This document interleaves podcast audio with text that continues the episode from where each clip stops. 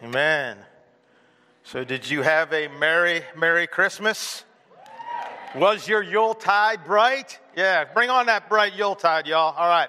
Hey, hey, hey we're in this series, uh, um, an, an, important series, one we've been in since the 1st of November, uh, finding freedom in a world that seeks to, to bind you.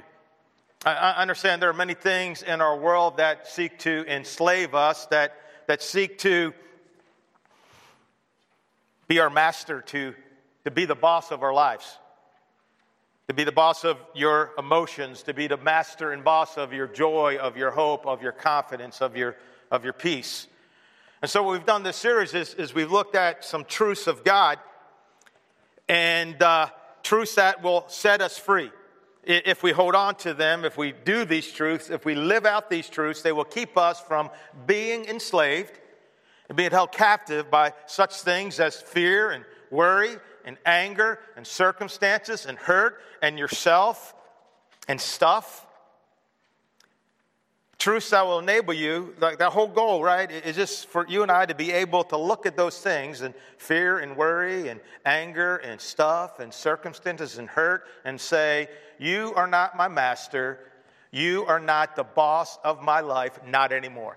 That's what God wants to do. We look at God's truth and we hold on to those truths. We really are his disciples, and his truths will set us free. Last Sunday, we took a dive into the Christmas story. As we did, Joseph, Mary, and the shepherds, they showed you and I how to be, how to be free from comparison. A question Has comparison ever been an issue in your life? Uh, we said that comparison is a, is a major problem because there is there's no win in comparison. You never win. Um, it, it's the wrong point of reference, and it can often lead to tragic consequences. Just check out King Saul in the Old Testament. And we also said that it's a major problem because it is chasing after the wind. There's no finish line, there's no end to it, and you'll just wear yourself out and beat yourself down if you keep on comparing. Remember, you will never experience God's purposes for your life while distracted by God's purposes for someone else's life. And that is so true. And we can so easily be distracted. And last week we said that we just can't just say no to comparison. We have to say yes to pursuing godly significance. And we saw that godly significance lived out in the lives of Mary and Joseph and the shepherds. Because godly significance, it's all about the heart. A man looks at the outward appearance, and God looks at God looks at the heart. And the kind of heart that has significance to God is a heart like Joseph that is faithful even when, right? Even when it, things don't make sense. Even when things don't add up. Even when the dots don't collect, right? And, and a significant heart is also a, a faithful heart like Mary's heart that says, I'm the Lord's servant. May it be to me as you have said. God, I'll serve you anytime, anyway, any place, all the time. And then a heart that is significant to God is a faithful heart that is passionate about both seeing and sharing Jesus, like the shepherds, right? They had to see Jesus, but it wasn't enough just to see Jesus. They had to share Jesus, and those who heard what the shepherds had seen went away amazed. Now, do you, do you think that Joseph, Mary, and the shepherds, would, would you say that they lived significant lives? I think we say, yeah, we, we would, right? On this side of the story. But do you think that the world they lived in thought they were significant? I mean, the day after Christmas, where were the shepherds? What were they doing? They were back in their fields, right? And they were still lowly shepherds. So the world looked at them and maybe didn't think they were significant at all. The only reason we, that we know they're significant is because God said they were. And the point that I'm trying to make is, is that true significance has nothing to do with what the world sees or what the world thinks about you. You know, you, you may, like, I think the shepherds got to heaven, like, are you kidding me? Like, we're in the gospel story. Like, people have been reading about us for thousands of years. We didn't know we were that significant, right? And that's going to be our story, right? Don't worry about being significant here. Worry about a kind of significance that is measured in God's economy. Get it? Good. Finding freedom from fear, worry, anger, stuff, yourself, circumstances, hurt, and compassion. That is where we've been so far. And today, the last Sunday of the year 2020, and who is ready to see 2020 in the rear view mirror? Goodbye, 2020. Don't like you. Get out of here. Done with you, right? Um, next week, by the way, we're going to uh, have a message called Finding Freedom from the Past. And, and basically, I, I'm not sure what I'm going to talk about necessarily, but the key point is hey, let's make sure that our own personal 2021 is a good one and is a whole lot better than 2020. We're not going to let the past determine our future. And this morning, the last Sunday of the year uh, 2020, we're going to talk about finding freedom from our sin and our mistakes. Got any? You know, this week I was thinking about how much our world just really loves to celebrate Christmas, right? They love it. And after all, why not? It's the most wonderful time of the year with the kids jingle belling and everyone telling you be of good cheer. It's the most wonderful time of the year. I've been practicing. All right. And some people go out celebrating Christmas really, really hard. There's nothing wrong with that at all. However, a, thought hit me this week, and that usually happens when I'm working on a message. Thoughts keep hitting me. And here's the thought if we did not sin and make mistakes, or if God was not a God of grace, there'd be no Christmas. I mean, can you imagine a world without Christmas? Can you imagine a December without decorated homes, lights shining on everyone's lawns, giving and receiving gifts, candy canes, Christmas trees, your favorite Christmas songs and movies? Can you imagine a December without fruitcake? Right? That'd be so difficult, right? Better yet, can you imagine a world without Jesus? Without Christ? I don't think I'd want to live in that world. And you know, a, a, a, very, a very sobering, depressing thought kept poking me this entire Christmas season about how tragic it is to see so many people you know, decorating their homes and buying presents and putting up trees in their houses. To, see, to know that so many people are celebrating Christmas without any real deep, meaningful thought, regard, worship, or appreciation of Jesus. I, I mean, I would drive by. I know it's depressing, but it's true, and it should motivate us, right? I see house decorated. I'm just like, wow, do they? Do they know Jesus? Do they love Jesus? How sad. I mean, their house looks beautiful. I mean, they, you know, they went up three stories on that step ladder just to hang those lights. But without Jesus, what does it really mean? And listen, I have nothing against Santa, reindeer, Frosty the Snowman, Rudolph, elves, even the ones that are found on shelves, right? Our Christmas trees, lights, stockings, presents, parties. Nevertheless, God's Son putting on flesh 2,000 years ago to save mankind from their sins is the reason for Christmas, is the reason for the season, is the reason for the celebration. Amen? In fact, the word Mas means a celebration. And the word Christ means the anointed one, the Messiah, the one that God's people were waiting to come. So maybe instead of saying happy holidays or even Merry Christmas, maybe we should say, have a merry time celebrating Christ, right? Try that, see how it goes, right? Have a merry time celebrating the Christ. See, 2,000 years ago, God the Son put on flesh and was born in a manger for one primary reason to brings salvation. And therefore, it should not surprise us that we see front and center stage in the Christmas story all kinds of talk about salvation. In Matthew chapter 1, verses 20 and 21.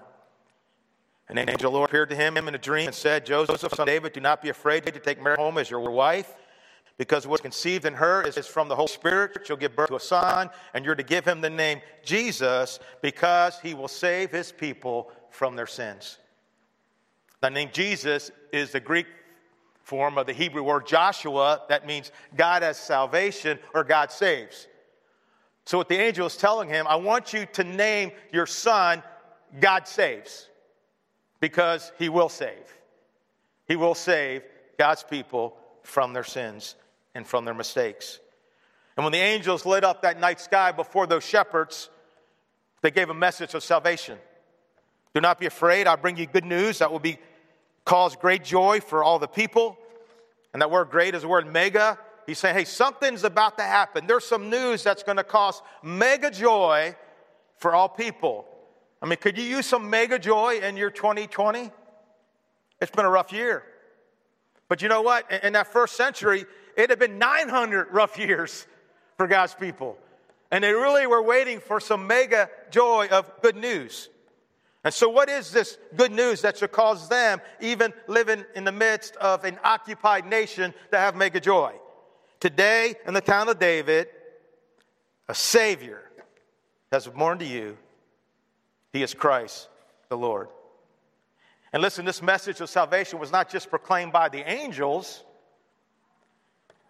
Uh, it, we see it throughout the Christmas story, like in Luke chapter 1, where Zechariah, you know, John the Baptist's dad, he didn't believe God, so for nine months he hadn't said a word. And then after his son is born, Holy Spirit opens his mouth and he proclaims a message. And guess what was the focal point of that message he proclaimed as he held his son in his arms? It was a message of salvation. He actually uses the word three times, along with the words such as deliver and rescue and redemption. Here's how he wraps up the message. This is, I mean, he, here's this guy holding his son. And you, my child, will be called a prophet of the Most High. And you go on before the Lord to prepare the way for him, to give his people the knowledge of salvation through the forgiveness of their sins. You'll prepare the way for him to give his people the knowledge of salvation through the forgiveness of their sins because of the tender mercy of our God, by which the rising sun will come to us from heaven to shine on those living in darkness and in the shadow of death, to guide our feet into the path of peace.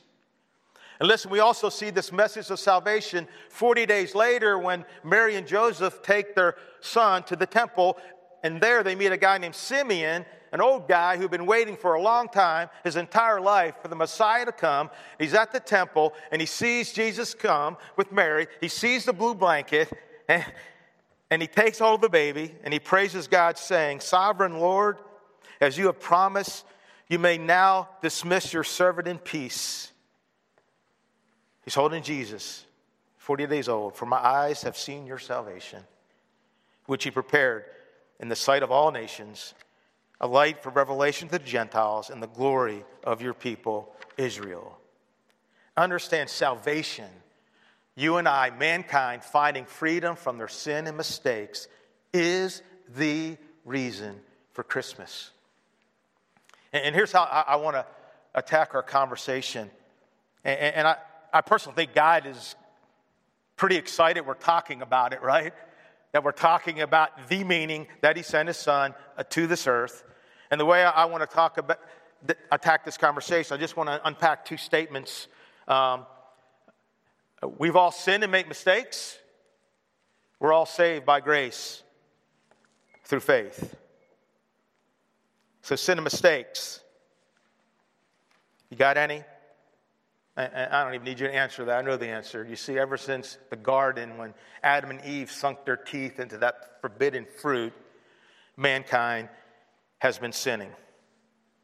And how did God respond to their sin and rebellion? With his grace, promising that one day, through the, through the seed of a woman, that his Messiah would come and crush the serpent, crush the evil one. And from that point on, from Genesis 3, chapter 15, all the way through Revelation, we see a God who is unrelenting about pouring out his grace and mercy on messed up people. You know, Hebrews 11 is sometimes called the Hall of Faith, right? It is the Canton, Ohio, NFL. It is the Cooperstown, New York, Major League Baseball of the Bible. But if you, you know what, if you look closely at the people that are listed there, you'll find that they are not just faithful people, they are mistakeful people. They are people who made a lot of mistakes. None of them were perfect. Which is why, if we are ever going to understand salvation and the concept of grace, we must understand our need for it, our need for grace, our need for a Savior. You see, you can't talk about grace without talking about sin. Uh, some people try to do that. I don't know how you can, but they try. Like, I don't know how you can appreciate salvation or really embrace grace without understanding sin. I don't know how, how, you, how we can talk about Jesus being our Savior and have that mean anything unless we talk about what He saved us from, unless we talk about sin. I, I like what Max Lucado writes in his book, Grace More Than We Deserve, Greater Than We Imagine. He writes this All ships that land at the shore of grace weigh anchor from the port of sin. We must start where God starts. We won't appreciate what God does until we understand who we are. We are rebels. We deserve to die. We are incarcerated by our past, our low road choices, and our high minded pride. We have been found guilty. We won't, I love that line there. We won't appreciate what grace does until we understand who we are. We are sinners, we are rebels, we deserve to die. You see, the Bible, whenever it, talks about grace, almost all the time it's, it's with the backdrop of sin. And there's a reason for that. Here's an illustration. Have you ever gone to a jewelry store to look at a diamond? Right? Uh, what kind of backdrop do they use when they have you look at that diamond? They have you look at what? Black, right? Why? Because they want you to see the, the brilliance of the sparkling gem that is now laid out before you, right? They look, they just want to make that shine. Well, it's the same way with God's grace. It's always with the backdrop of sin so that you and I see it's only against the backdrop of sin that you, can, you and I can see the brilliance of the sparkling gem of grace that's been laid out before us. Paul writes in Romans chapter 3, beginning at verse 21. But now God has shown us a way to be made right with Him without keeping the requirements of the law, as was promised in the writings of Moses and the prophets long ago. We were made right with God by placing our faith in Jesus Christ, and this is true for everyone who believes, no matter who we are. for everyone has sinned we all fall short of God's glorious standard. Yet God freely and graciously declares that we are righteous. He did this through Jesus Christ when He freed us from the penalty of our sin. He writes in 23 For everyone has sinned, and we all fall short of God's glorious standard. Yeah. Who has sinned? Everyone. Who has fallen short of God's glorious standard, which is perfect holiness? We all have. Turn to the person next to you and say, Hey, God's talking about you. He's talking about you. He's talking about me. Now, now, let me tell you what we tend to do with our sin. We, when we think of our sin, I read a verse like that. We're like, sure, yeah, yeah, I know I've sinned, but I haven't sin sinned, right? I mean, I'm, I'm a good person. You see, we, we compare ourselves to other people. Well, I've sinned, yeah, but I mean, have you seen what some people are doing? Have you watched the reality shows? Have you been on Instagram lately? Or, you know, I mean, I, am doing pretty good. Actually, I'm doing really good. And so we just kind of dismiss and minimize our sin by comparing ourselves to other people. You ever do that? Are you thinking that way right now? Well, I'm not as bad as them. Sure, you may sin and make mistakes, but sometimes you, when you do that, you don't feel like you really need God's grace. See, I think there's a lot of good people out there that you know and I know, and maybe you had dinner with recently, who are good people and don't realize they need God's grace, don't realize they need a Savior, don't realize that they're lost. Tragic. Everyone has fallen short of God's glorious standard. And sometimes when the Bible talks about sin, it talks about sin as if it was a sickness, like a virus that we have. That's why God said through Isaiah in Isaiah 53 He was pierced for our transgressions, He was crushed for our iniquities. The punishment that brought us peace was on Him, and by His wounds we were healed. We were cured from this sickness, from this virus of sin. We all, like sheep, have gone astray. Each of us has turned to our own way, and the Lord has laid on him the iniquity, iniquity of us all. So, sin is a sickness that we, like all sheep, have been affected, infected with. And grace is the cure, grace is the antidote. But here's the problem grace and salvation mean nothing to people who don't recognize their own sickness. Do you ever have trouble admitting you're sick? You know, you know I'm, I'm fine. Anybody like that, right? Like they look like death warmed over. Hey, I'm good. I'm fine. I'm feeling fine. I'm good. I'm not sick. I remember years ago waking up with a really bad pain right back here on a Sunday morning at 6:30. I said, "Man, that really hurts bad back there." And I took a shower. I said, "Man, this I'll be good. I'm good. I'm good." I wasn't good, you know. You know, an hour later, I'm calling one of my elders, like, "Dude, I got to go to the emergency room. I, I'm in serious pain. I had a kid, didn't know I had a kidney stone, right? I thought, hey, I can suck it up. I'm alone. I'm going to suck it up, right? I was in the Navy. You don't suck up a kidney stone, man. That sucker owned me, right? Oh, I'm fine. I'm fine. I don't need grace. I don't need a Savior. So the Bible says that all of us have sinned. That's our diagnosis, right? And that's my diagnosis. And then it gives us a prognosis in Romans 6:23 what a prognosis is, it's a likely outcome of a disease or ailment, right? Like, hey, if this disease progresses, this is where you're going to wind up, right? It's the prognosis. Again, we all have this infection called sin, and left untreated, here's a prognosis. In Romans 6 23, it's death. The wages of sin is, is death. Now, death equals separation. And spiritual death is separation from God and all that is good forever in a place called hell. I want us to sit on that for a little bit.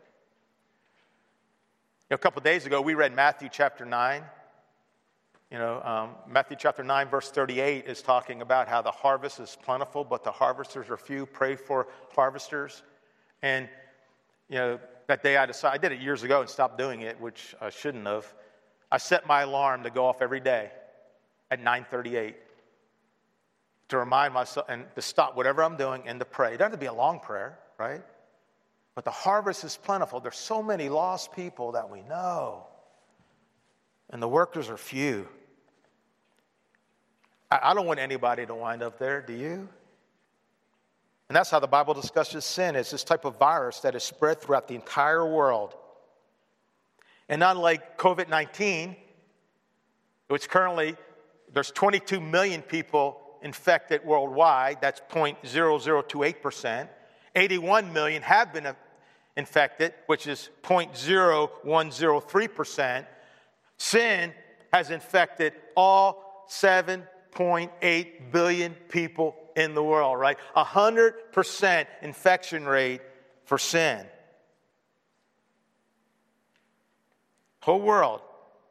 The Bible even talks about where it originated. You know, it, it identifies the host carrier, identifies patient zero, if you will, in Romans chapter 12. When Adam's sin entered the world, Adam's sin brought death, so death spread to everyone for everyone's sin. Again, it started with Adam, but we didn't need Adam's sin because what? Everyone's sin, right? We, we all got our own sin. So everyone has this infection, everyone has death coming. Understand, in God's word, we have been both diagnosed and prognosed.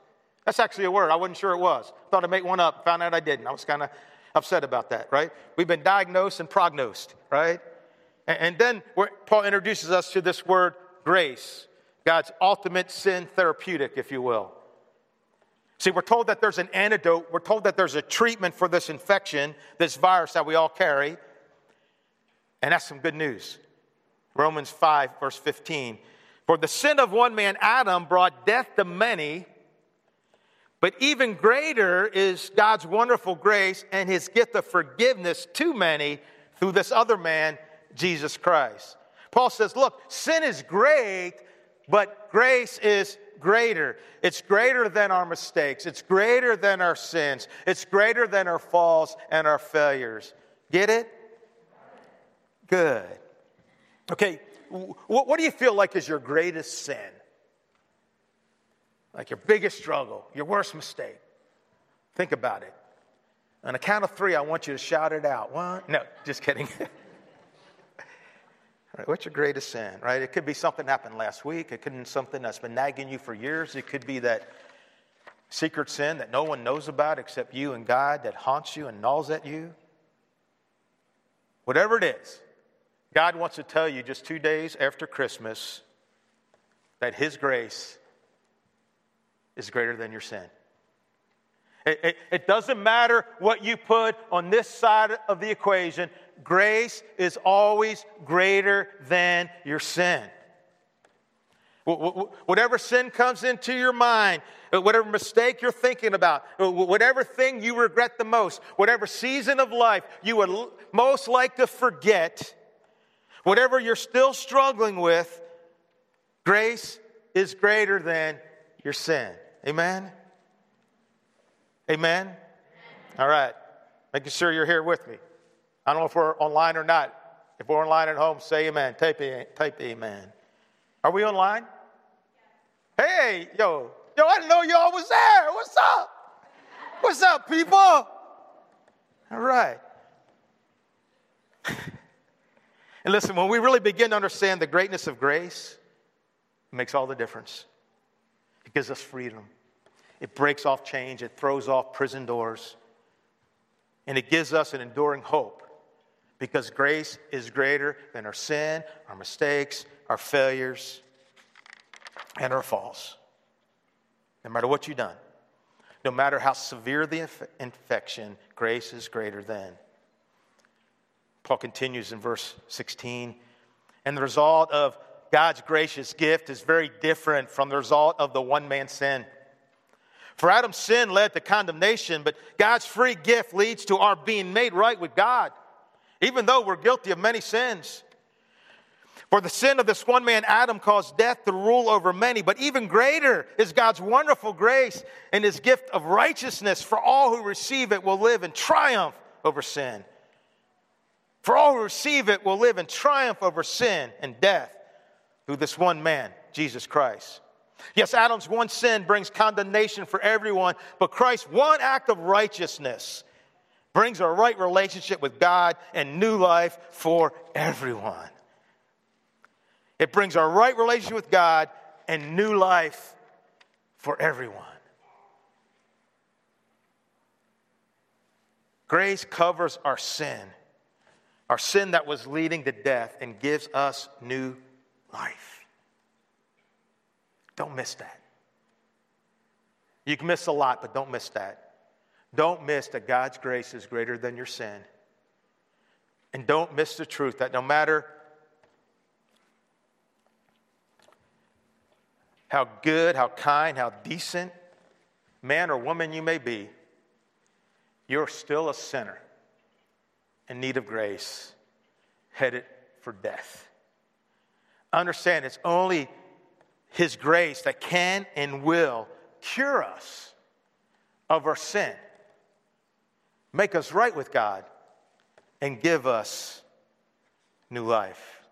And that's true for me, that's true for you, that's true for everyone listening online, that's true for everybody that we know. That's true for the most vile sinner that you can even think of.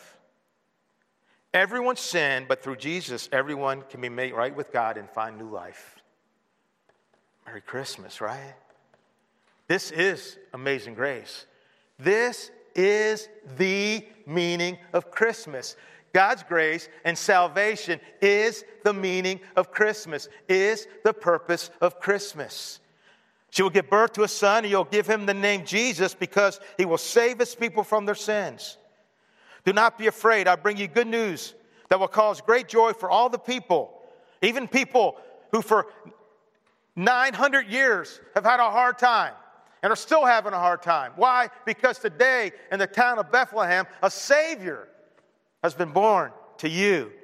He is the Messiah, Christ the Lord. We've all sinned and made mistakes, and we are all saved by grace through faith.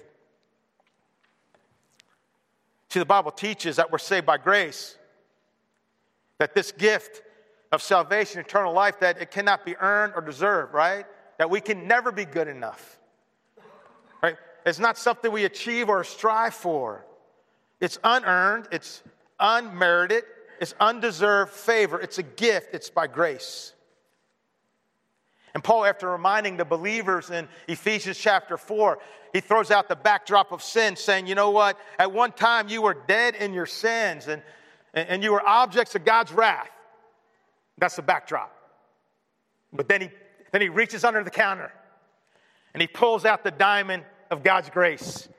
But because of his great love for us, God, who is rich in mercy, made us alive with Christ even while we were dead in transgressions. It's by grace you have been saved.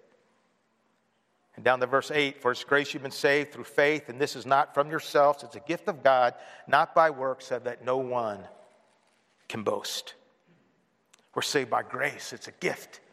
We're saved by grace through what? Through faith. The Bible teaches that the only way we receive this gift is through faith. And throughout the New Testament, we, we see the Bible describe for us the faith that saves. It gives the details. Question Do details matter? Are details important?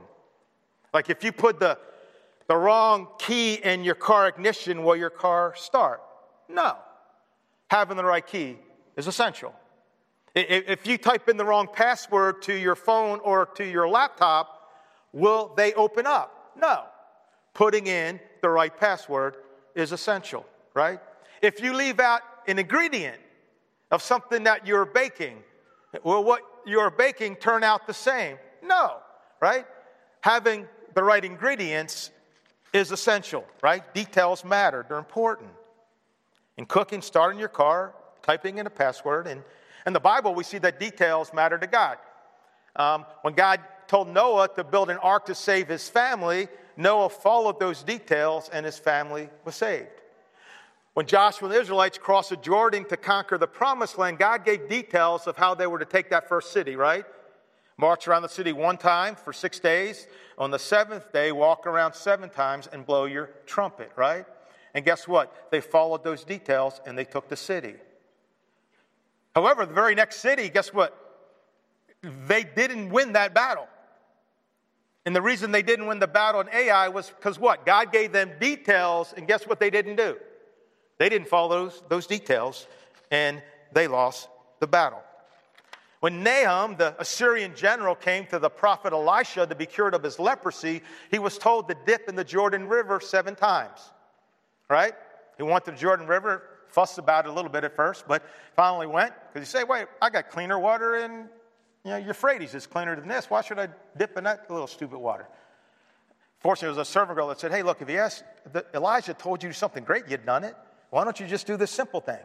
And so he went, goes into Jordan, dips once, still has it. Twice, three, four, five, six, still has it. Goes down the seventh time, guess what? It was gone, right? Because he followed the details. Okay? Well, in the Bible, God gives details of a faith that saves. And, and, again, I think God is really excited. We're talking about this. We're talking about salvation. We're talking about how to receive this gift, that the whole reason for Christmas. Um, and, and, uh, and, and, see, the, we're saved by grace. Grace is the gift. Faith is kind of opening the gift. Like if you got a gift, right, and you unwrapped it, and you say, wow, this is awesome, would you say, well, it's not a gift, I, I unwrapped it? it's no longer a gift. I, I, I, earned that gift by unwrapping it. You wouldn't say that, right? It's kind of silly, right? You just unwrapped it. Well, faith is kind of like the unwrapping of this gift that God has already put under our tree. And so saving faith responds by believing, right? By believing. You know, John 3 16 through 18, right? You know, saving faith believes God's word. What God's word says about his love, his plan, his mercy, his grace, his person, right? It's got to believe that. It believes what God's word says about our sin, that the wages of sin is death, and that we all have sinned. And then it's got to believe what God's word says about Jesus, who Jesus is. God the Son, what Jesus did, died on the cross to pay for the sins of mankind. We got to believe that, right? You know, but believing that's not enough, right? James says even the demons believe and shudder. So saving faith, we unwrap, also responds in repentance. Repent then and turn to God so that your sins may be wiped out, that times of refreshing may come from the Lord.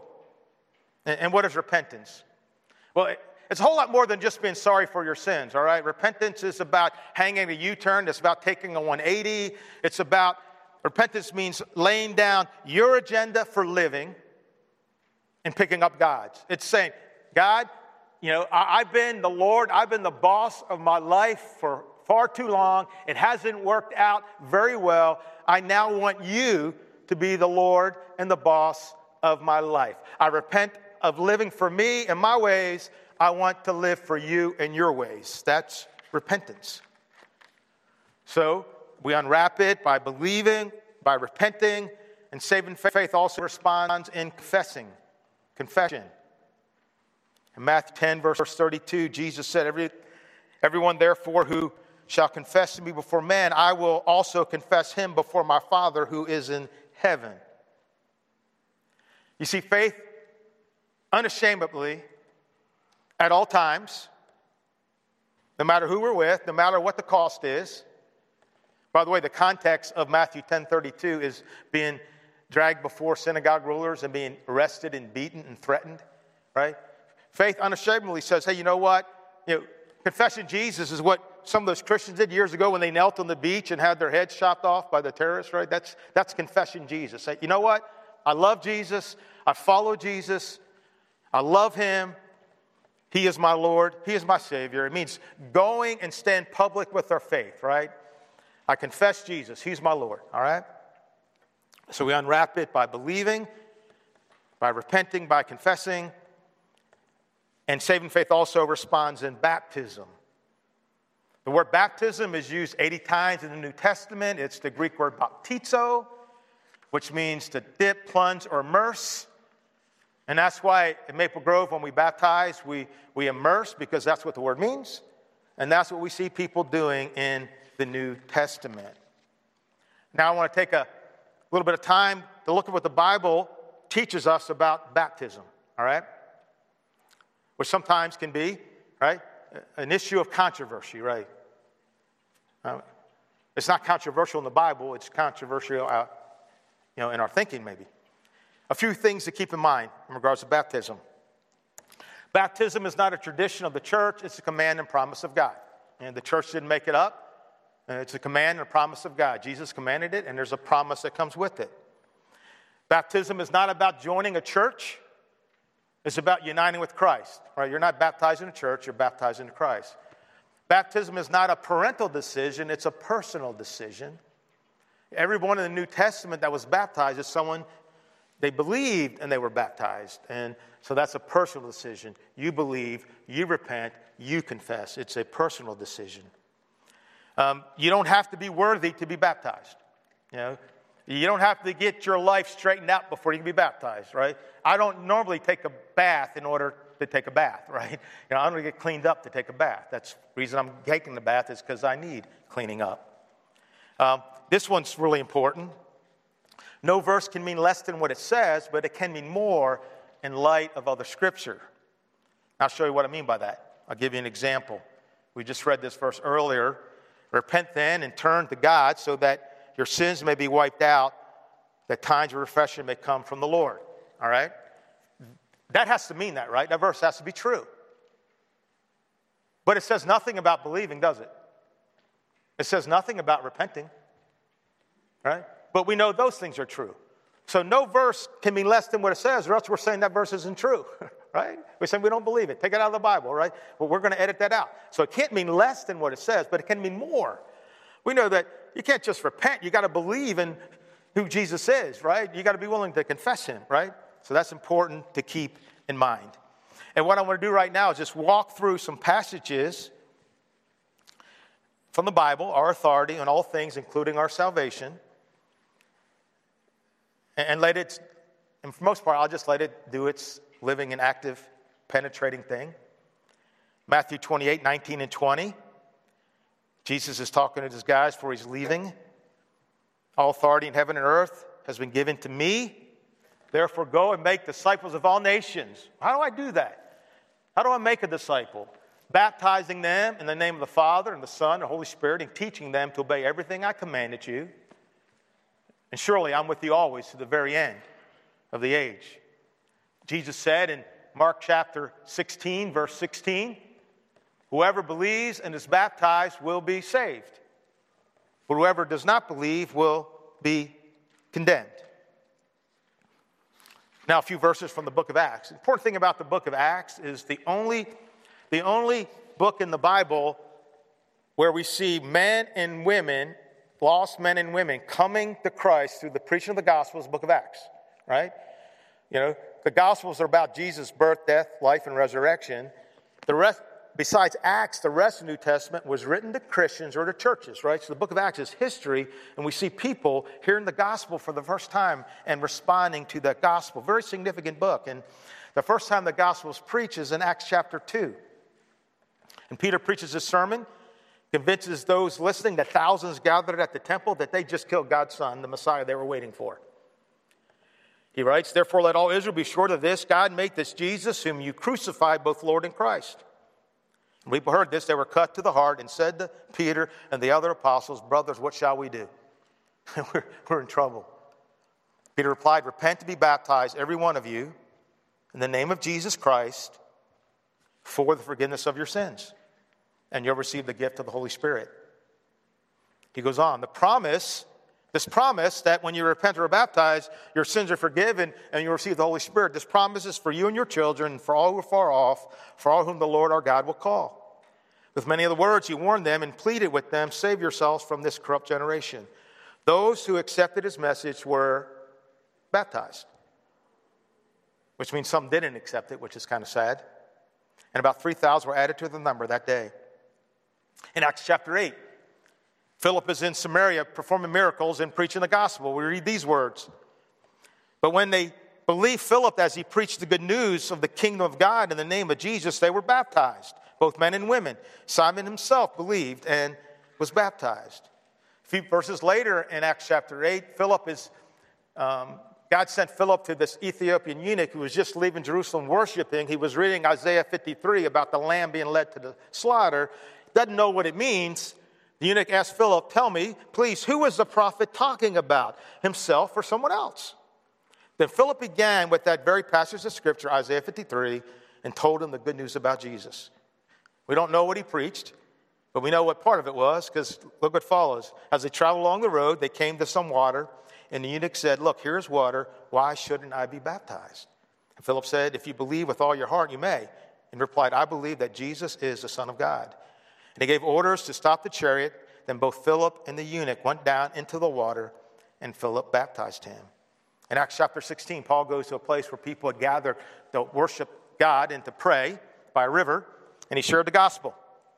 One of those listening, we read, was a woman named Lydia, a dealer in purple cloth from the city of Thyatira, who was a worshiper of God.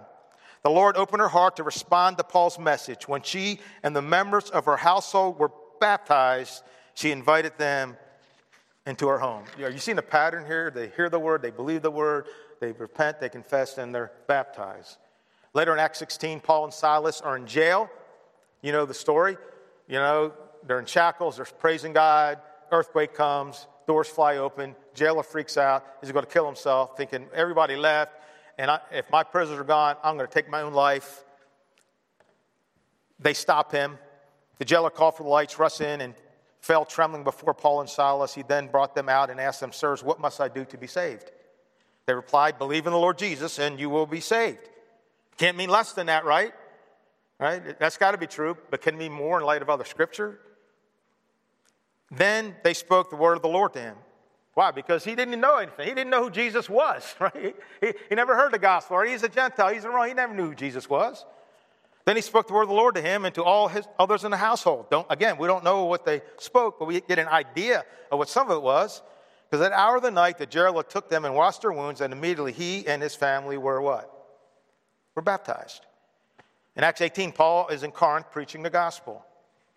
Then Paul left the synagogue and went next door to the house of Titus Justus, a worshiper of God. Crispus, the synagogue ruler, and his entire household believed in the Lord, and many of the Corinthians who heard him believed and were baptized. In Acts 22 16, Paul is at the home of a guy named Ananias. This is three days after he met Jesus on the road to Damascus. He's been blind three days, he's been fasting three days. He was convinced who Jesus was. And Ananias says to him, says the Apostle Paul, and now what are you waiting for? Get up, be baptized, and wash your sins away, calling on his name. Now, it can't mean less than that, right? That's got to be true. But we know you got to believe too, right? And you got to repent and you got to confess. Those are things that Paul had already done. So he was telling them to do the next thing that Paul needed to do. And here are just a couple of the many verses about baptism in the rest of the New Testament, the letters written to Christians Romans 6, 3 and 4. All of us who were baptized into Christ Jesus were baptized into his death, the very thing that saves us. We were therefore buried with him through baptism into death, in order to that, right? Here's why. Just as Christ was raised from the dead through the glory of the Father, right? In order that we too may live a new life. That's why I love to say, buried with Christ and arise to live a new life. Buried with Christ, and I got that when I was in San, well, Lemon Grove Christian Church in San Diego, San Diego California, uh, when, we're, when Judy was getting cancer treatments in Tijuana, and we went to church, and the first Sunday there, there was an 80 year old guy baptizing a gang member, ex gang member, into Christ. And I watched the old dude go, Bury with Christ, arise and live a new life. I go, wow, that's sweet. I like that. I like that picture. That's beautiful. And then Peter writes this And this water, the waters of the flood, Uh, that saved Noah and his family by washing away a wickeder world. This water of the flood symbolizes baptism that now saves you also. And he said, Hey, there's no magic in the water, not the removal of dirt from the body, but the pledge of a good conscience towards God. It, or baptism, right, saves you by the resurrection of Jesus Christ from the dead. We've all sinned and make mistakes, and we're all saved by grace through faith. It's a gift of God, a gift that we unwrap, if you will, by believing, by repenting, by confessing, and by being baptized into Christ. Listen, finding freedom from our sins and mistakes is really the reason for Christmas. If we did not sin and make mistakes, and if God was not a God of grace, there would be no Christmas. Salvation is the reason for Christmas. We all need salvation because we all sin, we all make mistakes, and we're all saved by grace through faith. And I think of all the ways we celebrate Christmas, I think these are three of the favorite ways that God likes for us to celebrate Christmas, right? I only had two there. A new one came up this morning when my alarm went off. Okay. Uh, uh, here's one way is when, right, it, celebrating the salvation we already have, right? I mean, like celebrating the fact that, man, I was lost. I had a debt I could never pay. I was under God's wrath, and God took all that away. God nailed the written code that was against me, nailed it to the cross. I am saved. I am free. I'm forgiven. The burden is gone, and I am headed home. Celebrate what Christ did. Sin, you don't owe me no sin. You're not greater than God's grace. Get out of my face. I'm not condemned. I bear guilt and shame no more. Right? God says, hey, that's a great way to celebrate Christmas. Another way would be that if we have never surrendered to the gift, we've never unwrapped the gift by believing, repenting, confession, and being baptized. I have a young lady being baptized on Tuesday. You know, she's going to finish unwrapping that gift on Tuesday. God would think, hey, that's pretty cool, right? That you're receiving this gift. And by the way, our baptistry is warm and clean. And I, I, I cleaned it on, on Wednesday, and I checked the water. It's nice, right? It is nice and warm. Not too warm, but just really perfect. And then I think the third way that hit me this morning, and it should have been on there, right? Of celebrating Christmas. Is sharing the good news with someone who's lost. Taking that risk, right? Because they're good people. We all know a lot of good people, don't we? We know good people that, you know what? Hey, would you take care of my dog and house while we're gone? Here's the key to my house. We're like, they're good people. They get your mail, right? When you're sick, they bring you over food, right? Maybe you work with them. They're always on time, always looking for ways to help out, right? They're good moms, they're good dads, right? But without Jesus, they're still lost, right? I mean, we can look at maybe the, you know, the homeless drug addict on the street and say, wow, you know, or the guy in prison, right? Oh, well, they're lost. But there's a lot of good people that are lost. A lot of people that we know that are. And so I think God would say, man, if you all would just be like the shepherds this Christmas or every day, if you would just share what you know and what you've seen, what you experienced. Because let me tell you, a lot of people you know don't realize they need a Savior, right? Has anybody in here, raised your hand if you thought about your need to, well, you probably have because you have a mask on, right? You know, I would say if you thought about your need to breathe, you're like, yeah, I have thought about it a lot, but I haven't thought about it one time. But if you take my head and dunk it under water, all of a sudden I'm realizing I need to breathe. I need to breathe all along, right? So in a way, we got to find a way to stick our friend's head underwater and realize, hey, yeah, I know you think you're good and you're okay, but guess what? You can't breathe without Jesus. Amen? Finding freedom from our sins and mistakes is a reason for Christmas. Would you pray with me? God, we love you. And God, I, I pray that we would celebrate Christmas. And for those of us who are saved by your grace, God, help us as we sing this song, include this service, as we, and, and, and not in just a moment, hold in our hands emblems of that, that enabled us to have the greatest gift ever given salvation and forgiveness of our sins. God, help us to sing and worship and celebrate our freedom freedom from our sin, freedom from our mistakes. Death and sin no longer have a hold on us. And God, I, I pray for anyone in this room, and I pray for anyone listening online today or later, God, if they have not yet surrendered to you in, in belief and confessing and repentance and baptism, Lord, Lord, that they, they not put it off any longer, that they just simply do what your word says, right? If faith is simply doing what your word says, marching around a city seven times. Doesn't make a whole lot of sense, but the walls came down, right? Dipping in a Jordan, dipping in a dirty river seven times to have leprosy taken away. It doesn't make a lot of sense, but it's what you said, and it works, God. When we obey you, God, Lord, your, your grace always meets our faith and obedience. I pray for those who just need to do that. And I pray for all of us that are saved that we would be convicted, Lord, to share good news with those around us. Give us wisdom at the right time, the right place, the right way to share with them. But may we not put it off just because they're good people and they're nice and they're kind, Lord, because we want them to have salvation and be with us in heaven. Give us the boldness we need. Lord, thank you for Christmas. I wouldn't want to live without it. In Jesus' name, amen.